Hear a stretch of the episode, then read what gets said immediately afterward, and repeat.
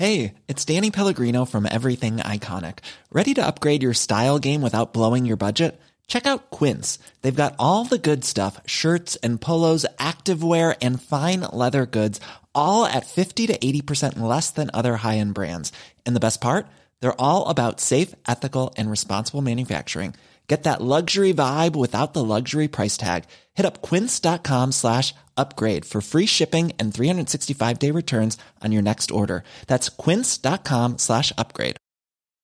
Hi, I'm Daniel, founder of Pretty Litter. Cats and cat owners deserve better than any old fashioned litter. That's why I teamed up with scientists and veterinarians to create Pretty Litter. Its innovative crystal formula has superior odor control and weighs up to 80% less than clay litter. Pretty Litter even monitors health by changing colors to help detect early signs of potential illness. It's the world's smartest kitty litter. Go to prettylitter.com and use code ACAST for 20% off your first order and a free cat toy. Terms and conditions apply. See site for details.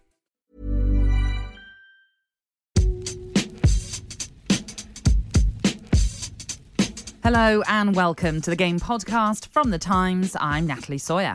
And I'm Gregor Robertson. We're with you twice a week throughout the season for all the best reaction and analysis from some of the best football writers in the business. And joining us in the studio today, it is Tom Roddy from The Times. Uh, coming up, we're going to bring you all the reaction from today's Champions League draw. But first, to the Emirates. The front page of the game today reads simply the best after a Kevin De Bruyne masterclass dismantles Arsenal to leave even Freddie Ljungberg admitting we need a new boss soon. It took De Bruyne just 89 seconds to open the scoring at the Emirates with a perfectly controlled side foot shot struck at just over 60 miles per hour. And a Raheem Sterling strike before another De Bruyne finish made it 3 0 at half time, and it was simply game over for the Gunners. We'll talk more about the issues at Arsenal in just a moment, but on Kevin De Bruyne, just how good was he, Tom? He, he was amazing, wasn't he? I think the it, it's hard to get too excited um, when you've got that Arsenal defence. um, but I think the thing with De Bruyne that I find is it just looks effortless. As you said, the the side foot ball. How how fast was it? Sixty. Sixty. Just Six, the sixty. Just the sixty miles an hour with a side footed. It's it's just effortless the way he plays, and um, I think it, that he's he, they rely on him so heavily. And City have seen these midfielders over the years, the Yaya Toure, David Silvas, that they've they that have been the, like, the linchpin of their team. But I think he's he's the complete midfielder, isn't he, De Bruyne? Where would we rank him then, Gregor, in the Premier League's all-time greatest midfield players? Would you say? Uh, he's got the potential to be right up there. I mean, it's he's going to have to do it over a bit of a longer period and also stay fit. That's been a, an issue for him. Mm. Um, but you know, he's yeah. We're speaking about David Silva's time sort of running down in the Premier League, and he'll be right up there. And De Bruyne has the potential to be to be the same. It's his versatility as well. I think you know he's always playing up front uh, uh, yesterday, and he was kind of he, he drives the team on. I, I think Yaya Toure is is one one comparison. He kind of has the ability to steamroller the opposition with you know almost single handedly at times. Mm. And it's funny because he's not he's an athlete and he's powerful without being searingly quick. Um, he's kind of a playmaker, but he can he can do the do the dirty work as well, and he's he's right in right in the opposition's face in terms of pressing, and um, he's just yeah he's a, he's an all rounder. As an all round midfielder, there's not been many better certainly. I think it depends on when you look at last season. He was out for a lot of it, wasn't mm. he? Yeah. And and and City didn't hugely miss him, you know. Um, and that's I think that that that will ranking that will affect his kind of ranking in the Premier League's biggest midfielders. I mean, how much the best midfielders? How much did Arsenal rely on Vieira? How much did United rely on Keane? Um, you know, even Liverpool and Gerrard. I think they they were indispensable players for for their teams. Whereas um, I think De Bruyne can.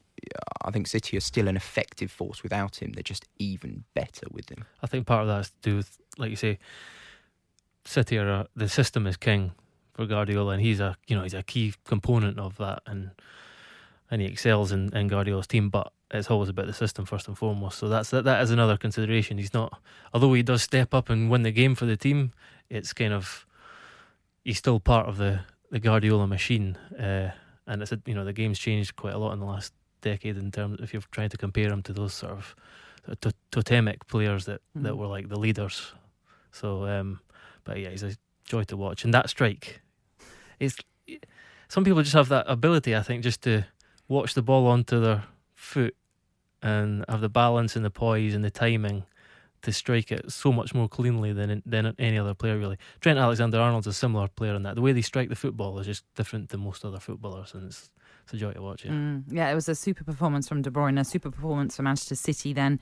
But as for Arsenal, I guess new boss, same problems. Henry Winter writes in the game today Arsenal surrender to dynamic De Bruyne. It was the same old story for Freddie Ljungberg's side, who simply couldn't cope at the back with uh, Manchester City's fluid display with a half empty Emirates, let's not forget as well. By the time they were finally put out of their misery by the full time whistle. In Henry's piece today, he calls the game a mismatch. Uh, is that fair? Are they that far apart? I think they are. They are, aren't they? Um, I think they're, they're they're poles apart, and I think the, the, the biggest issue is is is kind of in the dugout, in the um, in the failure to, to put someone put someone in there. I mean, Ljungberg, you get guys come through like Solskjaer, and you, you get the feeling they, they really want it and they're prepared for it. Ljungberg's never really looked prepared for this job. He's never he, he's never looked comfortable, never sounded comfortable, which I think is a big part of a manager's role. It's the way they communicate with fans, the way they communicate with the media, the way they communicate with their team, and he's just never ever looked ready for that and and like you said at the top there that he said we need we need a boss um he he he's and he's asked he's asked for help as well. He asked for, in the meantime, depending how long it's going to take, we need some coaches to Mm. help to help me out. I'm I'm a rookie here, and Per Mertesacker has been with the been with the academy for what a year, eighteen months or something. You know, who, who else really have they got? It's, it's a joke. How can how can these guys be leading one of the biggest clubs in the country at the moment? It, from top to bottom, Arsenal just looked an absolute shambles. I, it was, you know, you talk about that the the corporate seats. It was amazing. You watched the game, and it was like the first fifteen minutes. It was like there was no no one in the seats, and then for the kind of middle fifteen minutes, like oh they've turned up, mm. and then again for like the last fifteen minutes of the first half, they didn't bother. They thought oh we'll go and get the prawn sandwiches or whatever. So it's just an awful backdrop to the to the team and to the club, and the team like the defense is just. I don't know what to say about it. It's incredible that that's Arsenal's defence. They just keep backing off. They look terrified to commit themselves to make a tackle or to just take responsibility. And in front of them, Guendouzi, I, I don't know. There, there was there've been periods of the season where there's been a huge loving for Guendouzi. He had a good half against Spurs. Um, I remember people kind of gushing about him, even talking about him as a potential captain. He's one of the most ill-disciplined, sort of reckless, headless midfielders in the in the Premier League. So he's the guy protecting them in front. Mm. And Torreira's not really looking. You know, the the fans want him to play, but he's not. He's he's playing in a team that's just seems badly coached and and got a dearth of confidence. Aubameyang's the one, someone who was a, spoken of as a captain as well, and he spent the whole whole game walking around, shaking his head and waving his arms around. Uh, Arsenal are in an awful, awful state. An awful state, though, that, that has been building for a long, long time, Tom, obviously. The, the situation with the defence. I mean, we we know when we think of Arsenal and we go back a decade or even longer, you always thought Arsenal had such a strong defence, especially when you're going back to the Tony Adams era. That uh, you know, I mean, we're going back a while. But how has it got to this stage that Arsenal now have a- a defence that is just so weak and porous? Well, I mean, you remember in the summer when David Luiz was coming in, and it was seen as this this great get, this Yeah. great this great buy, and and they were they were buying David Luiz, the same David Luiz who was at Chelsea, the same David Luiz who was reckless, rash, or st- like Gregor was just saying. I mean, the way you were describing Arsenal, it just summed up. David Luiz for me, the way he just stands, he'll either stand off or dive in, Yeah. which then, then, you know, commits the rest of his team. They're they're they're all at all at sea, you know. Um, and I think he kind of sums it up entirely. Um, and there's there there've been problems there for years. The the the core of the team has been the the biggest issue, um, and they just haven't they haven't resolved it. They're they're top heavy. I also, I also had a thought when I was when the game ended. I was thinking I'd love to be a fly in the wall in the changing room afterwards. Who would have, who would be brazen enough to open their mouth and say anything to any other player there? and people kind of get a wee bit snooty when you talk about there's no leaders, there's no captain, as if that's kind of like an old fashioned concept. And if they're playing well and the system's okay, then none of that matters. But they have no one. There's no there's no candidate. There's no you know the cap the whole captaincy issue is like it sums Arsenal up as well. The, you look around, there's they, they don't have one candidate. Mm-hmm. It's extraordinary. And I, I, again, I, like I said, I would love to, I'd love to see Ljungberg and and Mertesacker. You know, would they be digging people out? Would there be anyone? No one in the team possibly could. I think, I think Mer- that's the only thing Xhaka did. Actually, they, people say, you know, although he was his performances were were sort of left lacking, left a lot to be desired. Sorry for uh, for a, a lot of a lot of games he always had a bit of fight, and I think that's what the other players sort of looked looked up to. And if if Xhaka's the guy they're doing that about, again, that says a lot about Arsenal. I think Mertesacker's involvement is purely for a publicity, you know, um, kind of for, for publicity reasons that he's he's popular among the fans. So when they, they had the issue, they sacked Emery, didn't have anyone to bring him in. They got this rookie coach in Ljungberg. They brought in Mertesacker just to kind of get the old boys back together again. I think that was what it was. But even then, you look at you know there's this theme of of uh, clubs bringing back people who are supposed to know the DNA of the club, and even Arsenal are bringing back guys who um, they weren't legends for the club. Ljungberg had a good a good spell, a good era. Uh, Mertesacker certainly not someone I would say is a legend of Arsenal. Mm. Uh, he's not Frank Lampard to Chelsea. He's not Duncan Ferguson at, at Everton. So they they can't even bring back someone who's going to inject a bit of life into the team. Well, we'll talk more about perhaps who could come in to uh, take over as manager in just a moment. But let's focus once again on, what we saw on the pitch, and in particular Mesut Ozil, who was subbed off after 59 minutes. He himself had a, a bit of a Granit Xhaka moment, if you like, as he was booed off whilst uh, at a walking pace. And this is, I think, where the fans got annoyed because he was walking so slowly, uh, despite the fact that his team were trying to force their way back into the game. He was uh, less than impressed to be uh, taken off, kicked his gloves into the sky, clearly frustrated by events. And this incident came hours after the club distanced themselves from Ozil's views following a social media post about the treatment of Uyghur Muslims in China. Following his comments, China state broadcaster CCTV removed Arsenal's Premier League match against Manchester City from its schedule. Its fan club on Chinese search engine Baidu has been removed by its founder, who said in a statement in front of national interest, any individual hobby doesn't matter anymore. Oh, goodness. Where do we start then with the situation with Ozil? Just to talk about his his stance that he's taken on on what is happening in China and that treatment of Uyghur Muslims. Do we believe that first of all footballers should be having these opinions? Should they be so outright there and and um, outspoken? Is what I should say.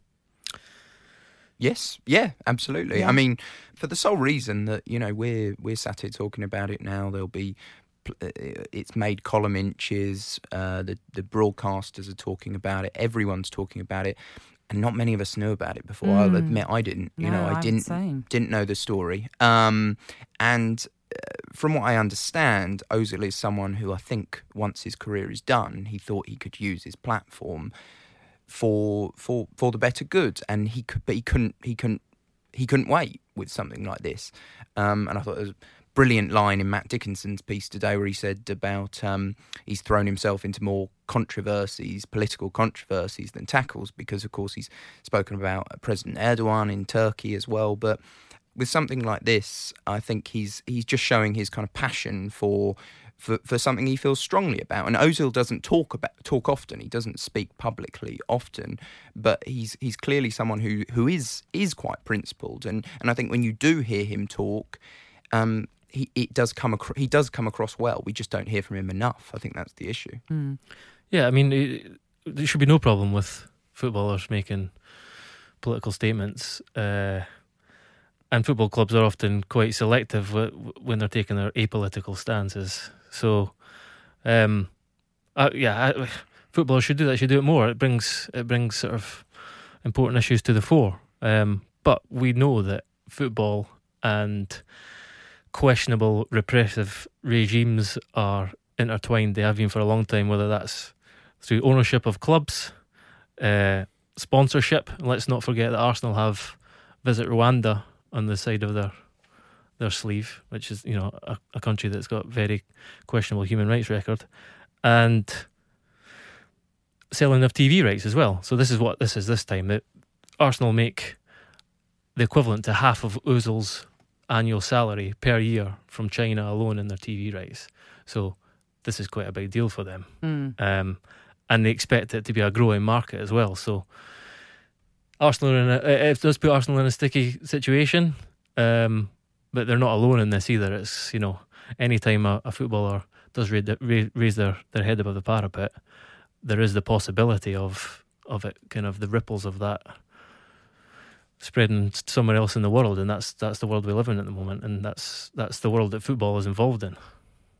Yeah, and I, I'm with you both, obviously, in thinking that a footballer using his profile, there's nothing wrong with that at all to, to highlight a cause or an issue. I think, obviously, the problem with Arsenal, as many have now said, it's the fact that and it is all down to the commercial rights. I think you're absolutely right. So, so if there is money involved in all of this, because they weren't quick to distance them themselves from Hector Bellerin, and Mm. he's very outspoken with his political views, but they've never come out and said anything about him. Um, to matters then on the pitch and what we saw from Özil, his reaction to being substituted, was he wrong? Yeah, I mean any any sort of petulant act when you're wrote off. Sometimes it's understandable, um, and it, you know also when I was watching that second half, I must I was thinking how kind of humiliating and demoralising it must be to play to be in that Arsenal team playing against Manchester City, and you know Özil's a a huge player, and he was getting the ball passed around him, and eh, people question his work ethic and he wasn't he wasn't doing much, but not I wouldn't say anyone was really for Arsenal in that second half. So, um, but yeah, it doesn't. It's just the optics of it. It's not. It doesn't look good. It looks kind of looks a bit disrespectful to the manager who's made the decision, and a little bit disrespectful to the fans, and just also following on from what happened with Xhaka, the fact he walked off the pitch, trudged off the pitch Mm, pretty slowly, and you could see that you know he was getting a a fairly warm reception, and then it sort of deteriorated, and it became a smattering of boos in amongst the recep- the sort of applause because they want him off the pitch to get the new guy on to hopefully help them get a goal back. Yeah. Connection with the gloves was pretty good though, wasn't it? That was Kevin De Bruyne Probably his best moment. Yes. Yeah. Um, but but but seriously on that, um, I think it was it's all kind of wrapped in the the issues at Arsenal. I thought it was kind of an outpouring of frustration, and of course, I think Ozil, when he has spoken out in the past, he said that he he feels like he is made the scapegoat for these big games. So he's walking off the pitch, three 0 down, and he believes he. I think he's expecting the criticism that's going to follow. He's probably also frustrated by the fact Freddie Ljungberg's in the dugout and they haven't sorted out that whole situation as well. So I think it's a it's a, mixture of everything. Well, uh, Ljungberg was asked about it, obviously, and his response to uh, Ozil's uh, reaction to being substituted was that they will deal with it later. Well, Arsenal do appear to have stepped up in their pursuit of a new manager, and it seems as though they could be going back to a former player. Mikel Arteta has uh, been spoken to. The club's chief executive, Vinai Venkatesham, has been pictured leaving the Spaniards' Manchester home in the early hours this morning. The former Gunner skipper Arteta, currently assistant to Pep Guardiola at City, has been strongly linked with the managerial vacancy at the Emirates. Now, of course, Gregor, on Monday's pod, we discussed Carlo Ancelotti and how he wouldn't necessarily be the right fit for a club that certainly needs to rebuild. But do we think going for someone like Arteta is what they need? I mean, who knows? it's really with Arsenal. It's there's more, there's bigger problems than the guy in the dog. And it's one of them, a major, a major problem. Uh, and I'm just, I'm slightly, I'm slightly surprised by the sort of clamour for Arteta from various clubs for a guy who's coached for a few years and never been a manager. Yeah, he's he's obviously an intelligent guy. He's got a good reputation. He's worked in close proximity to Pep Guardiola. All these things are uh, counting in his favour. He's got the connection to Arsenal, which I think fans probably would be happy. And a big part of this does seem to be these days pleasing the fans, appeasing the fans almost to sort of with the guy that they're selecting. I talk about Everton later, and I'm sure they wanted to appoint David Moyes, but they saw the fans' reaction and sort of shelved that for now. It seems. Um, So it, it ticks a lot of boxes, but he's got some job on his hands. I, you know, he might get Arsenal playing better football, um, looking more sort of coherently coached.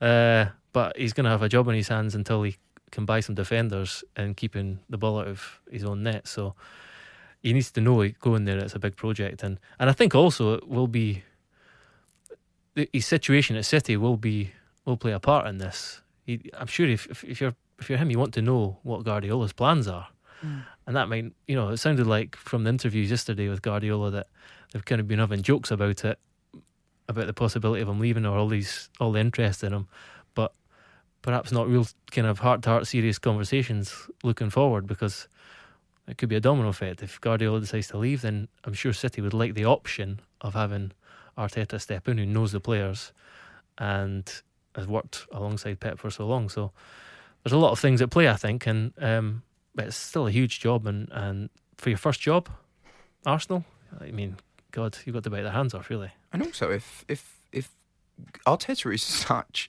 an integral part and such a brilliant co- coach. Why would Guardiola want to let him go so easily? He's been he's appeared from the way he's spoken so open to this.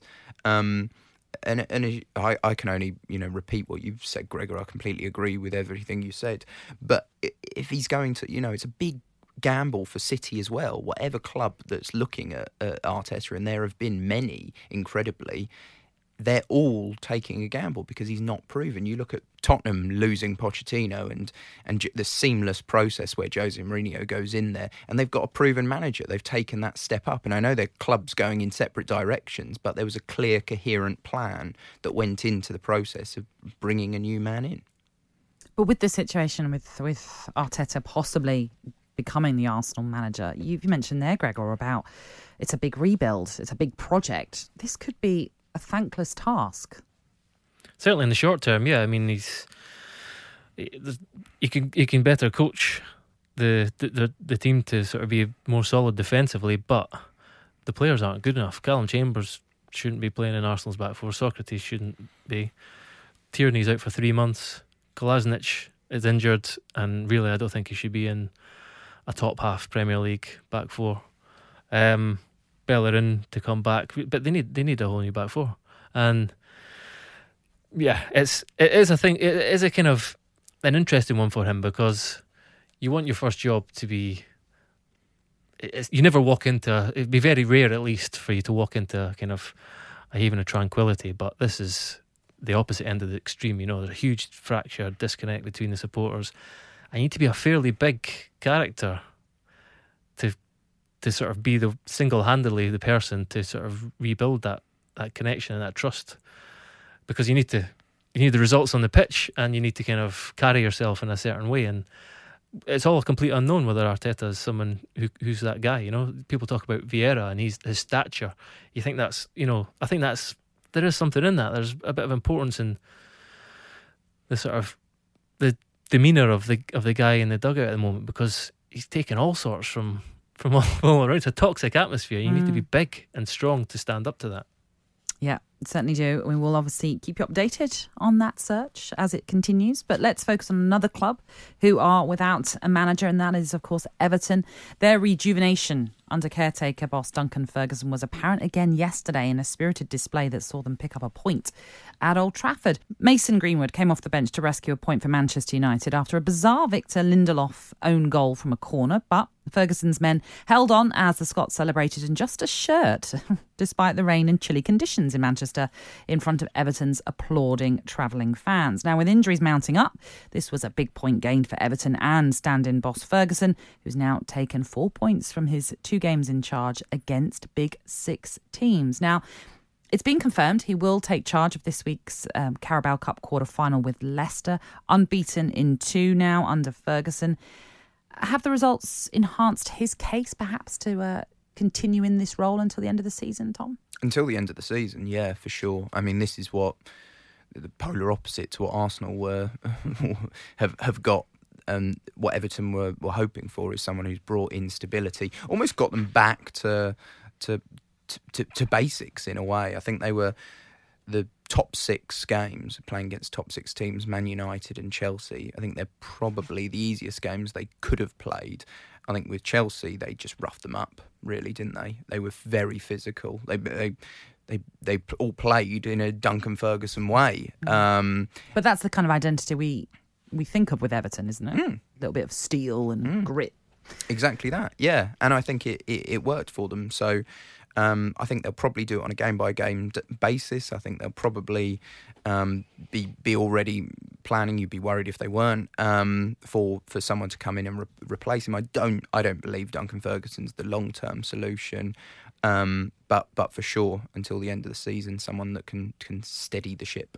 I just yeah, I don't think there's any need to rush in. You know, look at who he was facing in the dugout. There, a lot of people were thinking Solskjaer was was the second coming, and then uh, and then you know things fell away pretty pretty seriously. So uh, clubs always seem to be in a rush to make this decision about. about it's been two games, mm. and he he has done well. I think we're. It's true that they've gone back to basics because they've gone to four four two. Um, the players just know their roles. He's lifted the cloud as well because he's a big big figure for them, but the players just know their roles and know their responsibilities. Everything's much clearer now. But at the same time, he's you know he, he slipped a, a little dummy in about the formation. He said to Gary Neville it was he was going to be playing five three two before the game. Even started with Mason Holgate in a back three at kickoff. Mason Holgate straight away moved into centre midfield, and we're back to four four two. So, you know, he's not just he's had a few kind of uh, more cerebral sort of little tweaks of formation and tactics and stuff as well. He's not just the the guy punching the air and, and the, the rough kind of Scotsman in his uh, in his shirt in the rain. So I don't think they need to make a decision, but I think he's he's, he's clearly a safe pair of hands for the for the time being. On the game itself, let's discuss the, the Everton goal then. Leighton Baines, on as a substitute for the injured Lucas Digne, whipped in a typically ferocious delivery from a corner, which caused problems for David De Gea, who was under pressure from Dominic Calvert Lewin. The goalkeeper could only feebly flap the ball straight at Lindelof, who didn't react in time to stop the ball from rolling into the net. Now, VAR checked this one for a possible foul on De Gea by Calvert Lewin. Saw no reason to overturn the decision, but obviously, Manchester United camp not happy with the goal being given. Do you think that was a foul, Gregor? Would you be annoyed if that was your team you were playing in? I think the reaction to it broadly has been correct in that you would be annoyed because it's a foul, but you'd be annoyed at your goalkeeper for being slightly weak. So I think it's it is a foul. Mm and Man United can feel aggrieved by that. But at the same time, I'm sure people will be saying to De Gea, De Gea, you need to be stronger than that when you're coming. I mean, it's hard for a goalkeeper. You, you know, you think you look at it and you think it's not that much of a contact, but when you're going to punch a ball and somebody pushes their hand in your face, it's gonna it's gonna put you off. So it's the way he comes for it. I think he's he came side on. He kind of stretched an arm out with his face almost looking the other way. He's got to be more kind of forthright with that and and come out and really take everything. Mm. Um, but yeah, it, it was a foul. I mean, I think there's two issues here, and the first is is that I, I don't think it is particularly hard for a goalkeeper. I think that's the issue in that I think they get so much protection, and I understand that's it true. because you can't you can't go in, um, you know, especially with VAR now. You can you can judge this um, going in too forcefully, but any any player jumps with a goalkeeper, any connection, and it's a foul immediately. Um, and I think that's wrong. Uh, you know, it doesn't happen on, on the rest of the pitch. Um, and I understand it's a different situation in the penalty box, but I think they get away with with with quite a lot. They're they're given too much protection in a way, and I think you have to be careful going too far. And the other thing is is VAR. I, I think the the issue that we've seen going on so far this season is that they just don't. That VAR doesn't particularly want to, if it can help it, go against the referee's decision. And I think this was another case of that. Do you think it was a foul? So it wasn't a foul for you? I See, that's the thing. He's, I think he's so... going to he's going to contradict all of that. Now. I, I am. But that's true. It's one of these unusual sort of occasions where it is. It, everyone says yeah, yeah, it probably is a foul. It is a foul, but at the same time, I think it's it's the, the same goalkeeper one. should have done better. It's the same one as the handballs in when VAR happens, where the laws of the game, yeah, it's a foul. That's a good point. Yeah. But it's not. I don't think it's a foul myself. If I was, um, if I was making the laws of the game, anyway. if you were IFAB. um, we were talking about there Duncan Ferguson uh, and whether or not he should continue uh, as the caretaker manager. Certainly, there's no rush. It feels for for Everton to appoint a successor to uh, Marco Silva, but. Interesting moment that happened in the game in the closing moments. Duncan Ferguson controversially subbed off Moise Kean for Oumar Niasse, having only brought the Italian on just 18 minutes earlier. And then when he came off, it seemed as though Ferguson ignored the player as he walked past him on the touchline and headed straight for the dressing room. Now, afterwards, Duncan Ferguson revealed that he substituted Kean because he wanted to kill a bit of time. But the 19 year old, who was signed in a £27.5 million deal from Juventus in the summer, did appear to be quite upset by the decision. And I guess you can understand that, Gregor, having played the game. Yeah, I mean, that's a bit of a humiliation, really. Yeah. It's one of those things that sort of it doesn't really matter what the circumstances are. If a sub's been brought off, it's not really good. um, I actually think Moise Kean did did well. You could see he was upset, but he didn't. Mm. He didn't make a scene or anything. Um, yes. uh, could you imagine if somebody had taken off Big Dunk back in the day? Mm. Imagine what his reaction would have been. Hmm. I think there would have been a brawl on the touchline. So he did well in that regard, and he's uh, he's a 19 year old kid. Um, so I feel I do I do feel sorry for him, and the way the way, as you say, he didn't he didn't offer a hand to shake his hand. Yeah, he didn't say anything to him. You know, Iheanacho was brought off by um, Brendan Rodgers in the first half for Leicester at the weekend, and he's you know I think he said to him in his ear, "Look, this is tactical. Mm-hmm, we need to make mm-hmm. a change here." Yeah. So just say something to him if that's true. So that leads me to believe that it's not really true. Maybe he didn't think he was carrying out the instructions. One thing I noticed was when he went on the pitch, he went to go left wing almost, and then I think it was Richarlison said, "No, no," he kind of pushed him into. So he, he didn't he didn't really know what his job was when he was going on the field. So that was not a good start, and perhaps the way he was defending, the way he was he wasn't carrying out the sort of the job that, that Ferguson had asked him to do, riled him. And he's you can see Ferguson's a passionate guy, and he'll do whatever it takes to to make his team win. I think I, like most people, got completely carried away. Well, not carried away, but embroiled in the kind of charm of Ferguson, the t-shirt, uh, the shirt on the touchline in the freezing cold and the rain, and and at Chelsea um, against Chelsea, the the hugging the ball boy and everything. But it all got swept away for me in mm. that moment. It just mm. all went away because. Um, he claimed, as you said, that it was about um, about killing time, but it, it, was clear in the way that he came off um, and the, the, the, lack of communication that, that that wasn't the case. And I think that's also part of the reason that I don't think he's the long term manager for because it's that man management. And mm, I think in mm. this in the modern game, you need to be a man manager. And I know it wasn't the same situation; it wasn't a sub coming off for us. Um, being subbed off. But when Eric Dier came off after 29 minutes against Olympiacos, it's the equivalent. You know, you haven't even been given half an hour in the game. And Mourinho went overboard on about his personality and his character and what a great lad this boy is. And I couldn't have done it to anyone else. I had to go with him because I know his character. He he he knew he had to do that, whereas Ferguson's just gone completely the other way. One one thing to say is that it doesn't actually matter, you know, what his reason is. If he if he thinks that that's what needs to be done to win the game, then that's the most important thing. Mm. But the way he he sort of dealt yes, with him afterwards, acknowledgement or lack of, and, and other things, it doesn't nothing really stands out for any layperson watching that game to say that you know he did this or that wrong. I saw he he dived in and. Uh, on Dan James and gave a, f- a free kick away, which put his team under pressure a little bit. And you could see him doing it from a mile away. He was charging towards Dan James. He didn't he didn't do anything that was kind of alarmingly bad. So, you know, I think he, he probably should explain that. Yeah, I just think um, it's the man management. That's a big thing, isn't it? And when a player as well, as as it's turned out with Kean, he's not having the best time of it at Everton. He's sometimes featuring, sometimes not. Um, you just feel as though he could just perhaps have done with the arm around the shoulder and to be given the assurances as to why he's been taken off. And but that didn't seem to be the case. Certainly on the pitch, who knows what happened in the dressing room, of course. Speaking of youngsters, in that game against Everton, Manchester United, listen to this. It was the 4,000th consecutive match in which one of their academy players has featured. That is quite incredible, mm. isn't it? Uh, that impressive run started over 82 years ago, stretching all the way back to the 30th of October 1937. And in timely fashion, Academy graduate Mason Greenwood came on as a second half sub and scored a brilliantly taken equaliser.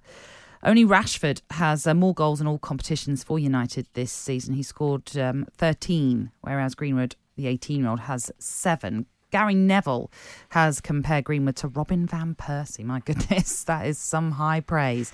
Does he have the qualities to reach the dizzy heights of, of a Robin Van Persie, for example? Uh, if you listen to Solskjaer, you certainly think so. He, he's showering him with praise every every week, really. And the one thing you would say is he's definitely an intelligent footballer, you can see that he drifts into little pockets of space. That seems to be where he's almost the most dangerous. He even if he's playing up front, he'll drop and make it into find find a little space It's very hard to mark. And if he's out wide, he'll, drift inside, and that's where he got the goal. And you know the commentary saying when you watch the replays back that he was a bit lucky that it, it went through. I think it was Yerry Mina's legs. There's no. I mean, that's how often do we see that? And it's you know it's something that, that made it so hard for Pickford to save. Um, and it was completely intentional. He's it's not that he's trying to pick out the hole in between his legs, but he knows that the defender's going to make a move to block it, and that's there's every chance that he'll it could deflect or it could find its way into the bottom corner. So he's a he's a you can see he's a clever clever footballer, for, especially for someone of such a young age. Um, and clearly he's got a manager who really really believes him at, at the moment. So do you think that's right, though, to, to heap so much praise on, on someone who is so young, Tom? Yeah, it's it's difficult, isn't it? Um, the expectation, but it feels like Solskjaer knows him, and you know whether he said this to him before, and I think I can understand the comparison in a way because it's it's that he's such a predatory finisher, um, and sorry, exclu- excuse the cliche, but he's got that ice cool in his, in his veins, cool finisher thing going on, which which is what Van Persie had as well.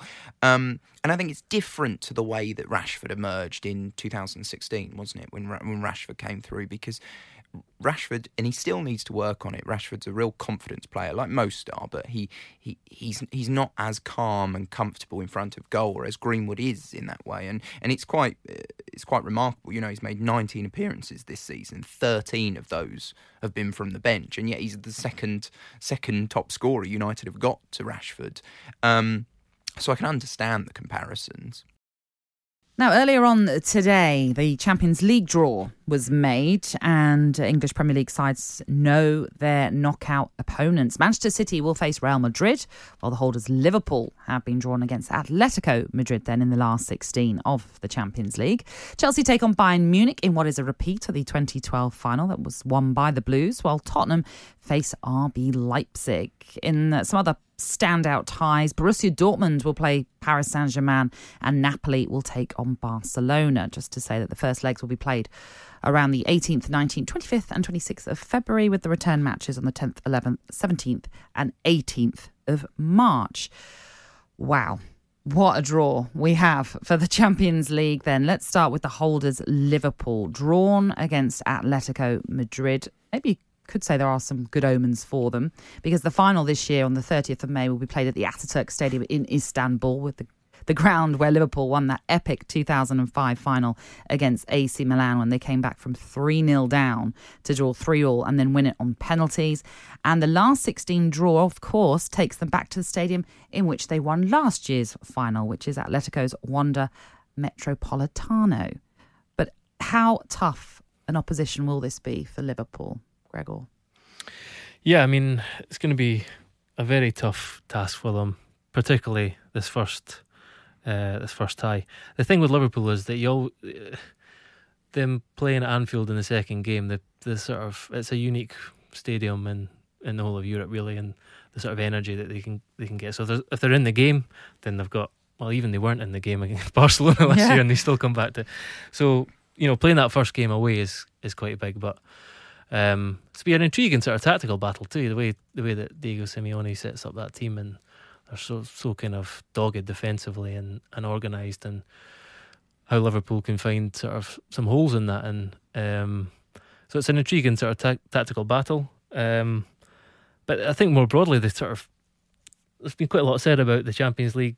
There's you know only clubs from the, the five major European leagues remaining in the, in the competition. Um, and while, well, in one sense, that's kind of a little bit worrying. You know, kind of, kind of elite level clubs with with untold riches are, are dominating the, the competition so to such an extent. But at the same time, you look at that draw and what a draw it is.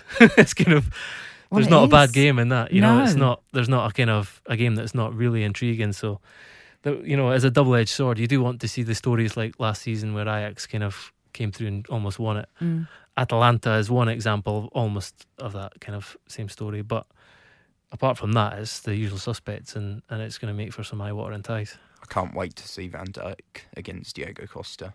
That'll be because I think as well um, they're heavily reliant on Diego Costa, aren't they? Atletico Madrid now. So I think if if Van Dijk, which he probably will, control Diego Costa, then I I I, I think Liverpool will comfortably pass that actually. But is it conceivable, though, by the time these matches come around, so February and March, that Liverpool's eye may not necessarily be focusing on the Champions League? I know they're a very strong position right now, but if things continue to go as well as it is for Liverpool in the Premier League, could you possibly see that they might actually not want to put so much emphasis on the Champions League?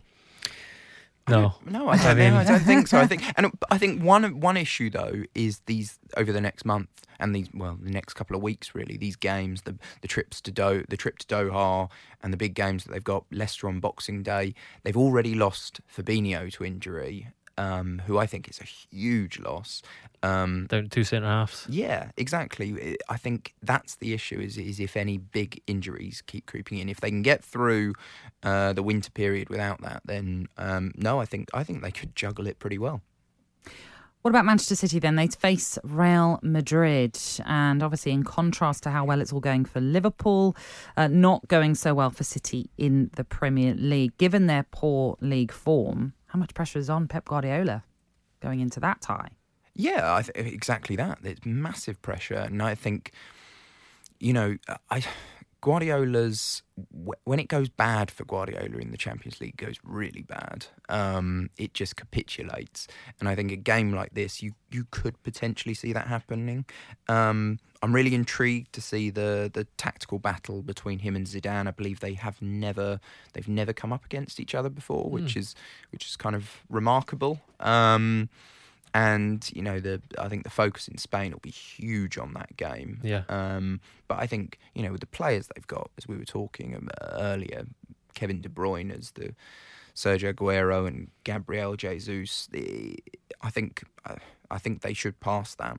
Can they sign a centre half who's able to play in the Champions League? It's kind of, you know, it could be important. I, I think at the moment with their back line, it's going to be hard for them. Uh, uh, Laporte will be back, um, and he makes a huge difference. We spoke about that last last week. Um, so shoring up that defence. I mean, say I've got the they've got the capability to to to beat these teams undoubtedly. You know, uh, attacking riches that they've got are as, as as good as pretty much any any team in Europe.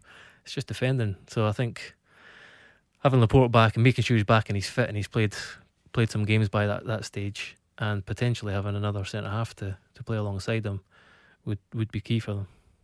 And just to round up with regards to the English teams in the Champions League, Chelsea face Bayern Munich, as we've mentioned, Tottenham, RB Leipzig. Is it tougher, do you think, for um, Frank Lampard going up against Bayern Munich than it is for Tottenham to take on RB Leipzig? Well, Leipzig are going Very, very well, and- topping and, yeah. topping the Bundesliga right now. Absolutely. So, none of these. there was, you know, you look at this, this. That's what I'm saying. You look at this draw, and there's not. You know, Atalanta was the only team really that I think people would have been hoping for. The rest of them are are really, really sort of uh, difficult, difficult ties. So. This is what, but look, they know this. When you get to this, these state, this stage, the knockout stage, the Champions League, um, every team you come up against is going to be sort of pretty formidable. Well, one of those English Champions League teams, Chelsea, then had a weekend to forget as an injury ravaged Bournemouth clinched a 1 0 victory in West London on Saturday, which saw Chelsea slip to their fourth defeat from five league games. The Premier League clash appeared to be heading for a goalless draw, but Dan Gosling scored Bournemouth's winner on 84 minutes after a VAR review. Frank Lampard has come in for some criticism for his choice of substitutes as Lampard brought on Callum Hudson Odoi and Michy Batshuayi, joining Tammy Abraham in attack before Bournemouth scored. And the poor run has coincided with Chelsea's transfer ban being lifted from January, but having made or having gone through a period where everything seemed quite rosy at Chelsea, it's not going so well at the moment. What do we put this bad run down to? It's hard to say. I mean, it, it seemed they, they seem to be very sluggish in comparison to the sort of dynamism that they showed a few weeks ago, even.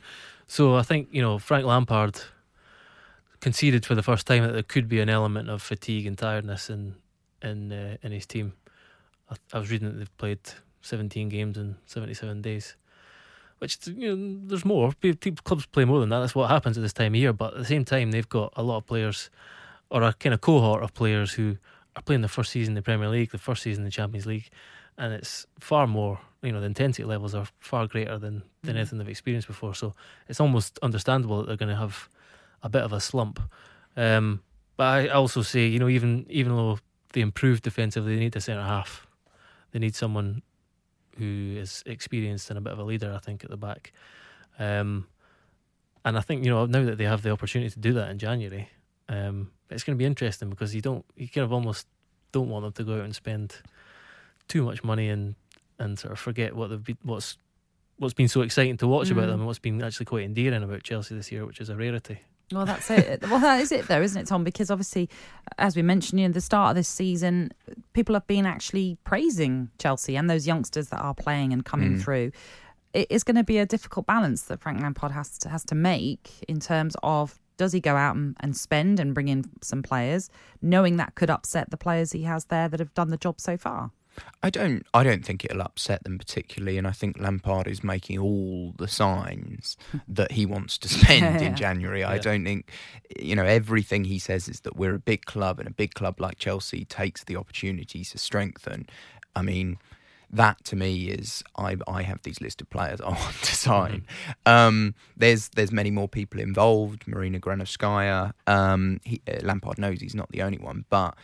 Um, also, I think part of it, part of the way reason Chelsea have kind of fallen away and are in this this struggle a little bit. Um, there's kind of an irony in the fact at the beginning of the season, due to the transfer ban, the one of the big focuses was on attack, and um, Higuain hadn't really worked out, hadn't worked out at all, and um, Olivier Giroud was aging, and they had Tammy Abraham coming back, and it was can we rely on this youngster? Well, now they really are relying on him, and I think when you see the game against West Ham, I think it was when he was injured, he had the hip problem, and um, Olivier Giroud played, and it just didn't fit the system at all. And Lampard, instead of going to Batshuayi, went for Callum Hudson-Odoi as a false nine, and I just think suddenly they're relying extremely heavily on him for goals. They don't have, in the same way they relied on Hazard. Mm last year and for the six years before then, or however long it was. Um, and there are obviously the issues in defence as well. I think um, Zouma's always got a mistake in him. I think he's quite rash. Uh, Tomori's similar in a way. Um, and Rudiger's only just back from injury.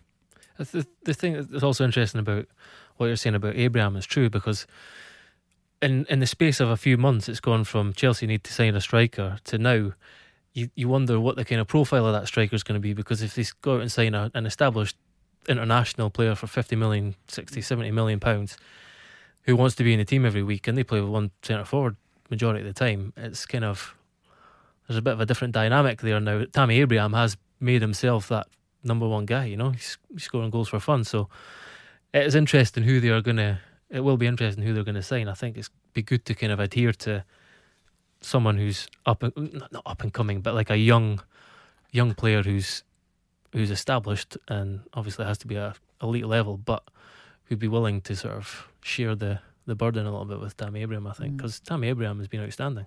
Well, Chelsea are next in action on Sunday as Frank Lampard faces his old boss, Jose Mourinho, when Chelsea travel to Tottenham. Do we expect Mourinho to get the better of his former star, Tom? I do.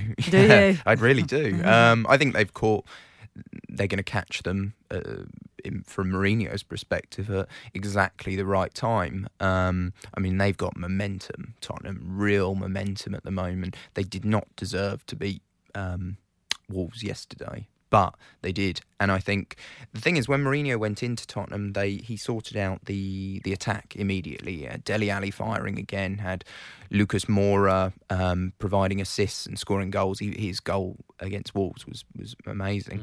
Mm. Um, and Harry Kane is is usual Harry Kane. But the issue was was in defence, surprisingly for a Mourinho team. But that yesterday, it, it, it kind of was slowly becoming into that vintage Mourinho mould. Um, and I, I think they're going to pose too many problems for, for Chelsea. It'll be an intriguing game. I mean, as you say, Mourinho's catching them at the perfect time, um, but Chelsea's still able to pose some real threats. I still think Tottenham are pretty uh, frail defensively. I think I'm not even convinced that Eric Dier, although he's someone he's tried to Mourinho's tried to sign in the past, I'm not mm. convinced in his role in protecting that that back four. He was better yesterday. I agree with you. He's been he's not been immobile. He's not been mobile at all. You know, recently he looks unfit. Um, but he was better yesterday. Yeah. So I mean, yeah, I think uh, I think Chelsea have still got weaknesses that they can they can uh, they can go for, and, and Tammy Abraham playing against a, a back line that's really still not kind of not looking as resolute as it as it should be well, this is our penultimate podcast before Christmas, and we're going to finish with a Christmas story from the champions Manchester City. But who knew Pep Guardiola was such a Scrooge? He has cancelled Christmas for his Manchester City stars by banning them from attending the club's festive bash on Thursday night. The City boss was unimpressed by some of his players going on from last year's club Christmas bash to a Manchester nightclub China White to party until dawn last year, and that was hours before a training session. Guardiola then watched his team lose twice over the festive period against Crystal Palace and Leicester, and it seems he is leaving nothing to chance this season. Oh, bah humbug. Pep, is this unfair on the City players? Uh, yes, yeah, I think it probably is. I mean, you know, especially after back-to-back championships, uh, you know, um, it's uh, it's usually the the team struggling at the bottom, you know, the relegation threatened rather than not quite getting a third championship in a row. But uh, I think it's probably the effect on uh, on the, the the coming games, and and I think sometimes as well you know, I was listening to Joe Cole talk the other day about it, and, and you'll you'll know more about it than me, Gregor. But he, he was saying about just the, the it's not worth the trouble almost in, in having a Christmas do, and sometimes you have them in November just yeah. to get them out of the way, so or January, or January. Oh, that's that's happened several times in my career. Really? Yeah, I mean. Tom's right. This, this is almost like a relegation threatened season for Manchester City, just because they're so far behind. It's like unknown. Yeah. So it's although it'd be too much to say this this is a punishment. It's it's looking to the to the future. But I've yeah I've had loads of Christmas parties cancelled. Oh, what did you, what were you doing for these to be cancelled? Threatened by relegation too much. really? Thing, yeah. yeah. Um, Any stories you want to yeah, tell us? Was, well, there was uh, one again with Chris Wilder. I don't want to talk about him all the time, but um, we played Plymouth Argyle, I think it was, um, and we lost two 0 and it was like Arsenal at the weekend levels of woeful performance, like it was bad. Mm. And he came in and he, he gave us both barrels. And then we were supposed to have our Christmas party that weekend up in Leeds. And he said, You're in at half seven tomorrow morning oh, on the Sunday. That didn't go down well. Running around the pitch for 45 minutes. It wasn't like a cool down run either. It was, you've got to maintain this pace for 45 minutes. So make no mistake, he can be ruthless. But um, I've had several. I had, you know, anytime really you're in, in you're down the bottom half of the table, kind of really looking over your shoulders, there's a good chance you're not getting it. But players will do anything they can, or certainly in my era, they did anything they can to to sort of ignore that. And this is what I was going to ask. As much as you say they've cancelled a Christmas party, surely there's a, even if it's just a core group that will do whatever, as you're suggesting, they'll do whatever to have some sort of Christmas night out. Well, yeah, that night, that that after the game against Plymouth, we went out at Milton Keynes. Yeah, we turned up at half seven, uh, a little bit worse for wear. But it can be kind of, you know, having a bit of that defiance. I think we won the next week, coming together and going, you know what, this is, we need to do this just to kind of get together and have a have a bit of a blowout. Um, when your things aren't going so well, that can be quite valuable for the team. So, um, yeah, I think I, I think maybe things have changed a little bit since my day, though. So we can expect Leicester to lose against City now this weekend. Then. Well, have they been out? No, no, no. no, Man City's players will be Man defiant. City, yeah, I see. Although Leicester have been out, haven't they? They went into Copenhagen, I believe. Yeah, yeah. cracking fancy dress outfits. I know. Always. Did you dress up? yeah, I've had some. I remember once being a a kind of a cowboy dressed on like a horse, so the horse was coming out the front here, oh, I and I was just like buccaneering yeah. around the streets, all things. Fabulous. And there was a frog. I remember vividly a frog I won't say who it was. Um, guy dressed as a frog who was like halting the traffic in this in a major northern city so city centre by bouncing around like a frog in front of buses and stuff. Oh so yeah, the antics. You can't do that these days. You can't get away with it. No, but, but just just just wanted to ask in terms of how important a Christmas do is. Is it important for players? Because a lot of people will say they shouldn't. They don't need to have these nights out. You know, they should be concentrating on footballing matters and staying fit and focused, etc., etc. But from your own perspective, how important is it actually to have sometimes these nights out where you can forget your footballing job? Yeah, I think I think it is. I mean, all that's true. The football should come first. So, you know, if if you've got a game within a few days, or you've got a you know a busy, hectic sort of schedule of fixtures, then that should come first. But at the same time, if it's something the squad look forward to for a long time and and as we've discussed before, you have fine kitty that like builds up and builds up, and you have a laugh about it for months and, and weeks building up to it, and then all of a sudden it's it's over. That's pretty demoralising. So, you know, I mean, there are worse things that can happen, but and you can rearrange it. But it's, I like I say, I think sometimes, um, although I'm not encouraging it, if uh, if the players, it does happen a lot. You might find that they'll they will find somewhere very discreet to have a few drinks and a little party amongst themselves and as long as it doesn't get out, then and no one's the wiser, then it's probably for the best. There was the famous one, wasn't there, where Redknapp, when he was at, at Spurs, came out and said, "We've cancelled Christmas. We're not doing the party this year," and the players said, "We had it last week." Okay, that is it for now. Many thanks to our guest today, Tom Roddy. Remember, you can subscribe to the Times and the Sunday Times to enjoy award-winning journalism online on your smartphone or tablet. It is just a pound a week for an eight-week trial. Search the Times subscription for more information, and we'll be back on Thursday.